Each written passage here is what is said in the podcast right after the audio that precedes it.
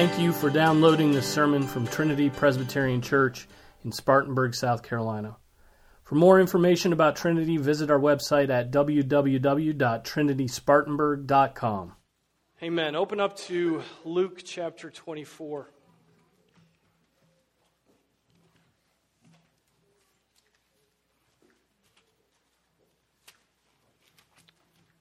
I'm very thankful to God that He's gotten us to the end of the Gospel of Luke. Not because it's ending, but that we made it here. Um, this is the 132nd sermon on Luke. Three years and two months of preaching with a few, few Sundays in, that we went in other directions. But praise God for that. Um, and uh, what we'll be taking up next Sunday, Lord willing, is uh, 1 Timothy. But let's stand now for the reading of these last few verses of the Gospel of Luke. This is the word of the Lord, and it is eternally true. Luke 24 50 to the end. And he, Jesus, led them out as far as Bethany, and he lifted up his hands and blessed them. And while he was blessing them, he parted from them and was carried up into heaven. And they, after worshiping him, returned to Jerusalem with great joy and were continually in the temple praising God. This is the word of the Lord. Thanks be to God. Be seated.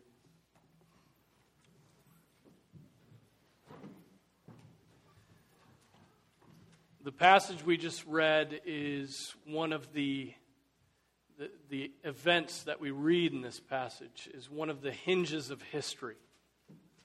It's like the creation, it's like man's fall, it's like the reiterations of the covenant of grace with, with Adam and Noah and Abraham and Moses and David with Christ. Um, it's like Christ's incarnation, it's um, like Christ's death, like his resurrection. Now it's Christ's ascension that we give our thoughts to. All of these events are that I just named are, are like um, turning points, pillars, or heights of God's work in history. Uh, of course, God is providential over all events, and that packs everything that happens with great significance. But there are certain acts of God that inevitably stand out and certainly those acts of God that were accomplished by his Son stand out. So, Jesus Christ, the incarnate Son of God, is going away, fulfilling what is recorded for us in another gospel, the Gospel of John, chapter 16. You remember these words of Jesus. He says, But now I am going to him who sent me. And none of you asked me, Where are you going? But because I have said these things to you, sorrow has filled your heart. But I tell you the truth, it's to your advantage that I go away. For if I do not go away, the Helper will not come to you. But if I go, I will send him to you. And he, when he comes, will convict the world concerning sin and righteousness and judgment. Concerning sin, because they do not believe in me. Concerning righteousness, because I go to the Father and you no longer see me and concerning judgment because the ruler of this world has been judged. And so it was to the advantage of these apostles and every believer in every age for Jesus to go away and to leave this world and ascend into heaven. Because if he hadn't, if he had stayed, the Holy Spirit would not have come. That's what he says. The Holy Spirit would not have come if he had stayed. It's evident that Jesus went to heaven, to the presence of his Father, so that he might command the Holy Spirit to come. And to do what? What is the Holy Spirit going to do? In a manner it seems better than Jesus could have done? To convict the world concerning sin and righteousness and judgment, to bring conviction right? That is the phase of the history of God's redemption that we continue in today. Spirit bringing conviction. Holy Spirit is active right now, convicting the world of man's sin, God's righteousness, and Jesus' coming judgment. Take a moment to think about whether that is what characterizes our mainline, our evangelical, even more closely to home, our Reformed churches today. And you might think that the Holy Spirit has abandoned our churches. Perhaps He has. So we must repent of grieving the Spirit and call upon Him to restore and refresh our churches, to bring what? To bring conviction. Conviction concerning sin, righteousness, and judgment. We see much tickling of ears in the church in America, but very little preaching on sin, righteousness, and judgment. In our passage in Luke, we have, I mean, it's, it's a very simple summary of these historically significant events. It's, uh, it is somewhat understated here, perhaps because of the elaboration that Luke gives in the first chapter of Acts. We read about the same events there. If you turn to Acts chapter 1, there's some overlap. The first account I composed, Theophilus, about all that Jesus began to do and teach until the day when he was taken up to heaven after he had, by the Holy Spirit, given orders to the apostles whom he had chosen. To these he also presented himself alive after his suffering by many convincing proofs, appearing to them over a period of 40 days and speaking of the things concerning the kingdom of God. Gathering them together, he commanded them not to leave Jerusalem, but to wait for the, what the Father had promised, which he said, You heard of from me. For John baptized with water, but you will be baptized with the Holy Spirit not many days from now. So when they had come together, they were asking him, saying, Lord, is it at this time you are restoring the kingdom to Israel? And he said to them, It is not for you to know times or epochs which the Father has fixed by his own authority, but you will receive power when the Holy Spirit has come upon you and you shall be my witnesses both in Jerusalem and in Judea and in all, both in Jerusalem and in all Judea and Samaria and even to the remotest part of the earth. And after he had said these things, he was lifted up while they were looking on, and a cloud received him out of their sight. And as they were gazing intently into the sky while he was going, behold, two men in white clothing stood beside them. And they also said, Men of Galilee, why do you stand looking into the sky? This Jesus, who has been taken up from you into heaven, will come in just the same way as you have watched him go into heaven. Now, there are more details there concerning their final conversation. That question the apostles asked him about his kingdom, the cloud that received him out of their sight, and the angels explaining that he had been taken up to heaven and would come back in just the same way. Um, and certainly there is much that can be said about those verses, but I want to preach the text in Luke and limit us to those details. So, because there's a lot there as well. So, how does the Holy Spirit finish the Gospel of Luke? we have two verses about what Jesus did, and then we have two verses about what the disciples did in response to what Jesus did. They had been in Jerusalem, but Jesus, did you notice this? Jesus leads them out of Jerusalem and into this little suburb um, outside the city to Bethany. His ascension happens outside of Jerusalem and um, near this, this small village I mean, is there any significance to this? What could be the reason for, for him leading them out of Jerusalem to Bethany? Ryle thinks this. I'm not sure he's right, but he says that it was so that he could include Mary, Martha, and Lazarus, whom he loved.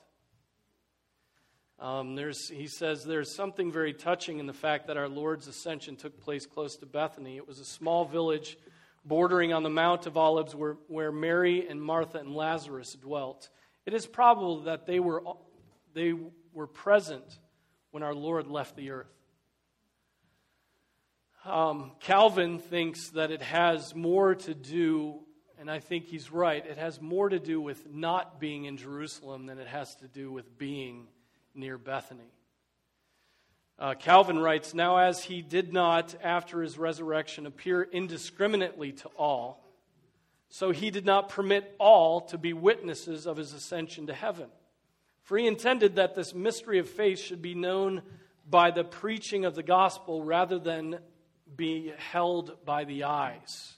So, in that sense, Jesus is in going outside of Jerusalem so that not many would see this ascension. Jesus is entrusting the next step, the preaching of uh, the preaching of the word of God to these men that he has called, these eleven that are there. It shows his confidence not simply in these men, but in the power that the Holy Spirit will bring when he sends him. He does not need to provide mankind with another miracle because what is coming will have more power than the testimony of a miracle. It will be the preaching of the word by these apostles. So Jesus led them out of Jerusalem to the little village of Bethany. Then we learn that he, he lifted his hands and he blessed them.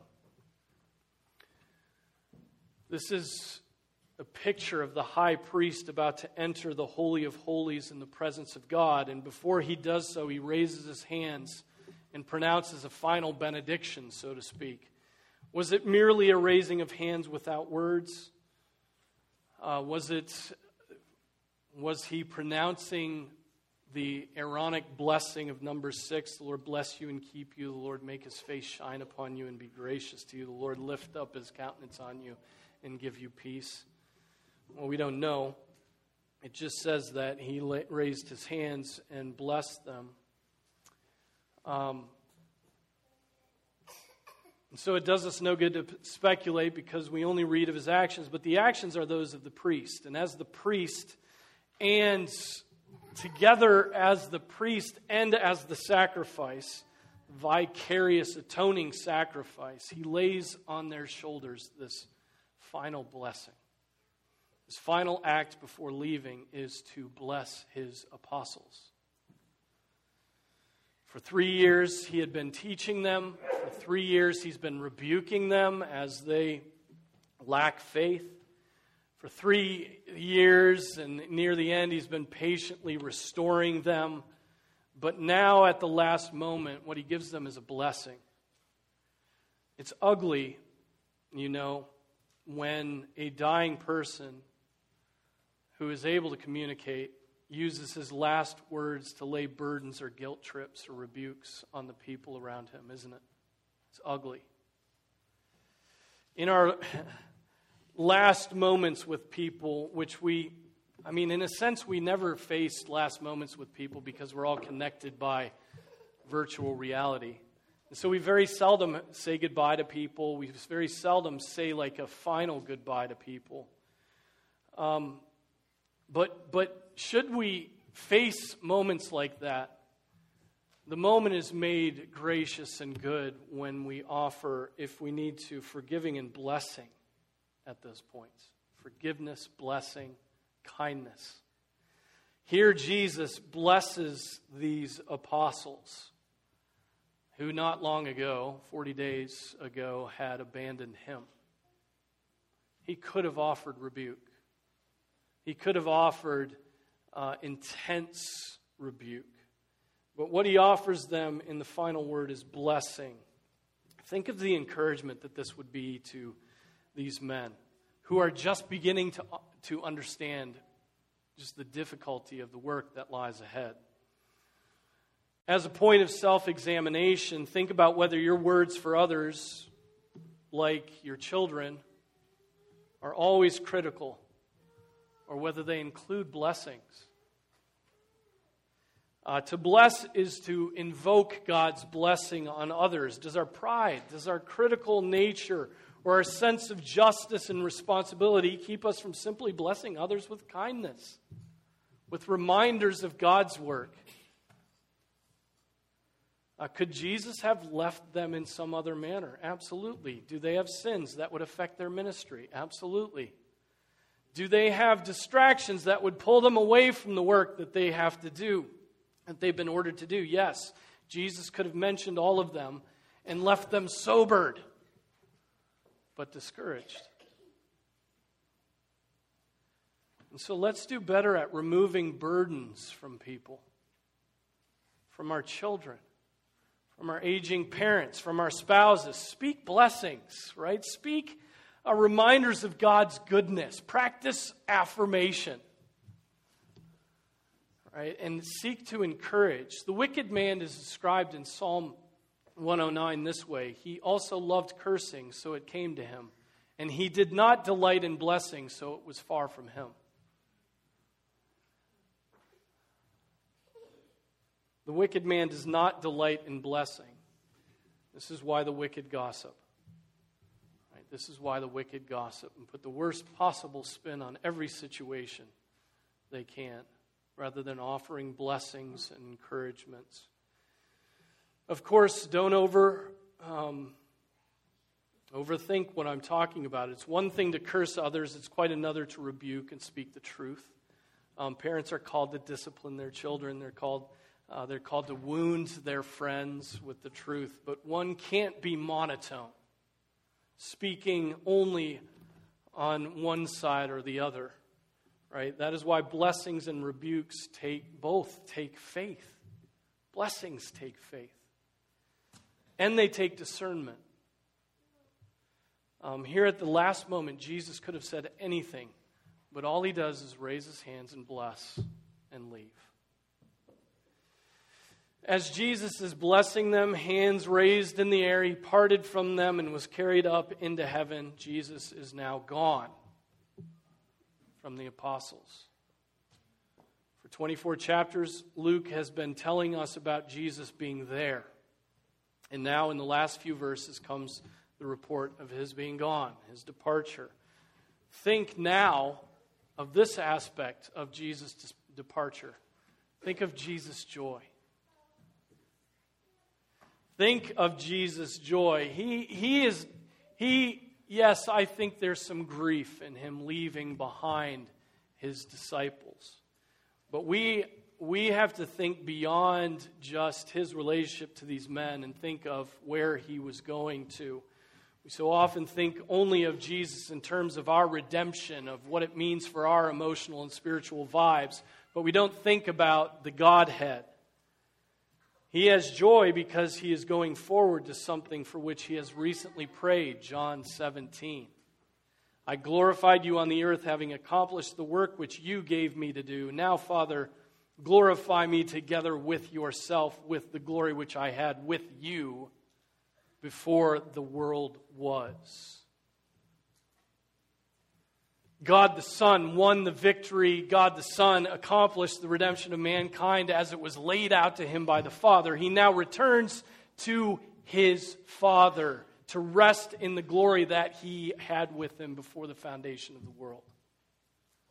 Father had encouraged him through the task This is my beloved Son in whom I am well pleased. And the Son had cried out in agony, My God, my God, why have you forsaken me? But now, now he's going back to be with his Father in glory. If you ever doubt the love of God, if you ever doubt the love of God, think on the love that exists between the Father and the Son, that defines the very being of God. It defines the ontology, the very being of God. The task Jesus performed was not joyful, it was shameful. It was filled with reproach. It was agony. It was cursedness. It was the opposite, the very stark opposite of blessedness. But there was joy set before him. Right? This joy of the love of his Father. This is why we say, along with the Apostle Paul, that the goal of the work of redemption was not merely the salvation of mankind, it has a higher goal which is the goal of everything to the praise of his glory. All mankind, all the work of Jesus Christ, all the acts of the Holy Spirit in history are means to that end the praise of the glorious God.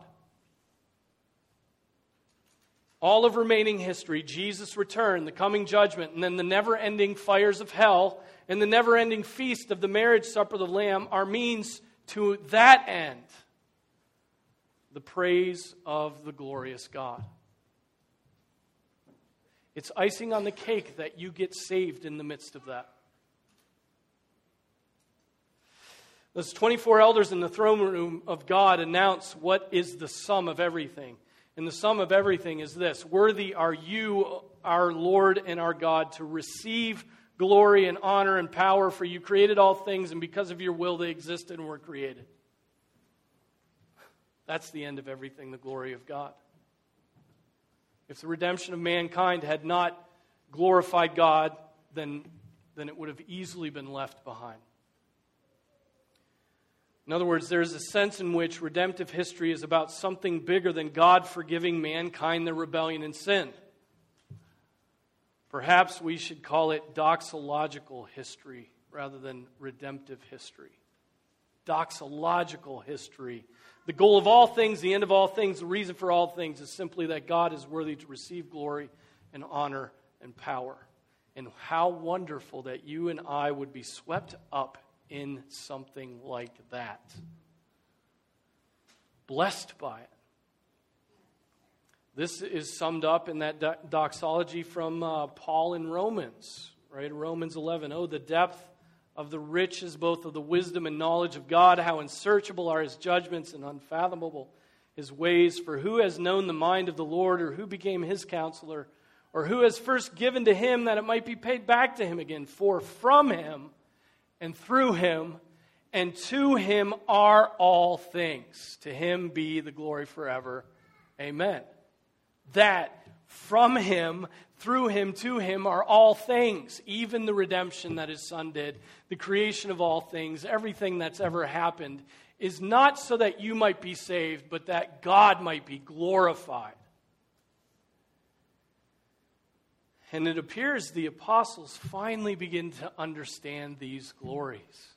Finally, in this book. Our text closes with two verses about their response to his blessing and departure. And they, after worshiping him, returned to Jerusalem with great joy and were continually in the temple praising God. They receive the blessing of Jesus Christ. They worship him. They go to Jerusalem joyfully, and they worship him more continually. They worship God. They worship God. They recognize the glory of God. They see and understand. They are happy worshipers of, of their God, the Lord Jesus Christ. Happily worshiping. Now, where is our joy? dear brothers and sisters. Why so why is joy so hard for us? Why so little joy among us and in our homes? I mean, have we forgotten the testimony of Scripture about the power of God? Have we lost our first love? Have we forgiven, I mean, forgotten the effects of the work of Jesus Christ for those who believe in their hearts and confess with their mouths? How can such little defeats in our lives, little defeats, a trip to the DMV, how can all those little defeats in our lives, which are actually given by God for our good, outweigh the joy of our union with Jesus Christ? Our promised resurrection, our invitation to this feast where God will be declared worthy where the end of all history will be celebrated. I mean, our joy is so thin, it's so light, it's so temporary and tossed about. Is it that we are living, I mean, joy, okay, the happiness of the apostles here? Is it that we are living as James commends to sinners, and so joy is not the need of the moment? right? Draw near to me, and he will near, draw near to you. Cleanse your hands, you sinners. Purify your hearts, you double minded. Be miserable and mourn and weep. Let your laughter be turned into mourning and your joy to gloom. Humble yourselves in the presence of the Lord, and he will exalt you. No, I don't think that's the case. That's not why we lack joy, because we're obeying the command to turn our joy to gloom. Because our repentance is about as thin as our joy. If we were to humble ourselves in the manner laid out in James, our exaltation would be present in thick joyfulness, right? Because of our, the depth of our repentance. Calvin says this, and I think it's helpful. This joy is contrasted with the fear which formerly kept the apostles retired and concealed at home. This joy they now have, going right into the temple, praising the name of Jesus Christ, this joy that they have is counterpointed to fear. We often think that the opposite of joy is what? Sorrow, gloom, as James puts it. But certainly in my own experience, fear. Fear is what douses the flames of my joy. It is not the fear of God I'm talking about right now. That should lead to joy, but it's the fear of the world that kills our joy. Fear of our sins being exposed, fear of failure, fear of disease, fear of vaccinations for disease, fear of loneliness, fear of people, fear of offending our oversensitive spouses and parents, fear of poverty, fear of floods, fear of embarrassment, fear of disappointing others, fear of political powers, fear of responsibility, fear of authority, fear of autonomy, fear of spiders, fear of, I mean, Fears, fears, fears. We go from one fear to another fear to another fear to another fear. You fill in the blank with your fears. So then, brethren, we are under obligation not to the flesh to live according to the flesh. For if you live according to the flesh, you must die, but if by the Spirit you are putting to death the deeds of the body, you will live. For all who are being led by the Spirit of God, these are sons of God. For you have not received a spirit of slavery leading to fear again, but you have received a spirit of adoption as sons, by which we cry out, Abba, Father. The Spirit Himself testifies with our spirit that we are children of God, and if children, heirs, heirs of God and fellow heirs with Christ, if indeed we suffer with Him, so that we may also be glorified Him. Now, skipping forward a bit in Romans chapter 8, think of this. What shall we say to these things? If God is for us, who is against us? If God is for us, who is against us? He who did not spare his own son, but delivered him over for us all, how will he not also with him freely give us all things? Who will bring a charge against God's elect? God is the one who justifies. Who is the one who condemns? Christ Jesus is he who died, yes, rather, who was raised, who was at the right hand of God who intercedes for us, who will separate us from the love of Christ? Will tribulation, will distress, persecution, or famine, or nakedness, or peril, or sword? Just as, as it is written, for your sake we are being put to death all day long. We were considered as sheep to be slaughtered, but in all these things we overwhelmingly conquer through him who loved us. For I am convinced that neither death nor life, nor angels nor principalities, nor things present, nor things to come, nor powers, nor height, nor depth, nor any other created thing will be able to separate us from the love of God, which is in Christ Jesus our Lord. Those apostles on that day who witnessed Jesus departing were filled with joy because they knew that whatever occurred to them from that point on, their souls were safe in Jesus Christ. They had no reason to fear because the conquering Son of God had finished his task, had risen from the dead, had ascended to the right hand of the Father where he would always intercede for, for them. What's to fear? What's to fear, Christian? If that's true, what's to fear? Nothing.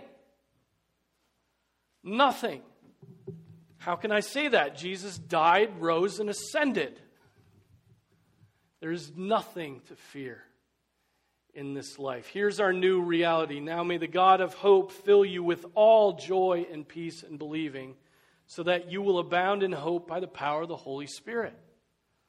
All joy and peace in believing. We're plagued with fears for this reason. We're plagued with fears because we have very small views of God and are very forgetful about what Jesus Christ has accomplished for us and where he currently resides to the right hand of the Father. That erases all of our fears. That gives us the reason why we can, we can overwhelmingly conquer through all the challenges that come upon us. And we need not fear. Repent of those fears and do so by believing in the reality that has been given to us by union with Christ and by his resurrection, ascension, and session to God the Father. Amen. Amen. Let's pray.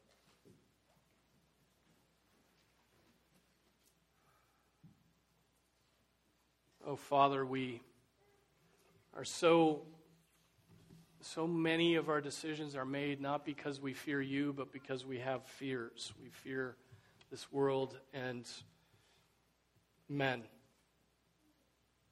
And Father, when we do so, we're forgetful of the redemption, the glory that we have in Jesus Christ. And so, Father, we, we ask you to forgive us. Cleanse us from this unrighteousness and, and, and sanctify us that we might live in this life giving praise to you as those elders do around your throne, rather than giving voice to our constant fears through grumbling and complaining and worrying. Everything has changed because of the work that your Son has done. And so I pray that we would have peace and joy in believing in Him. And we pray this in Jesus' name. Amen.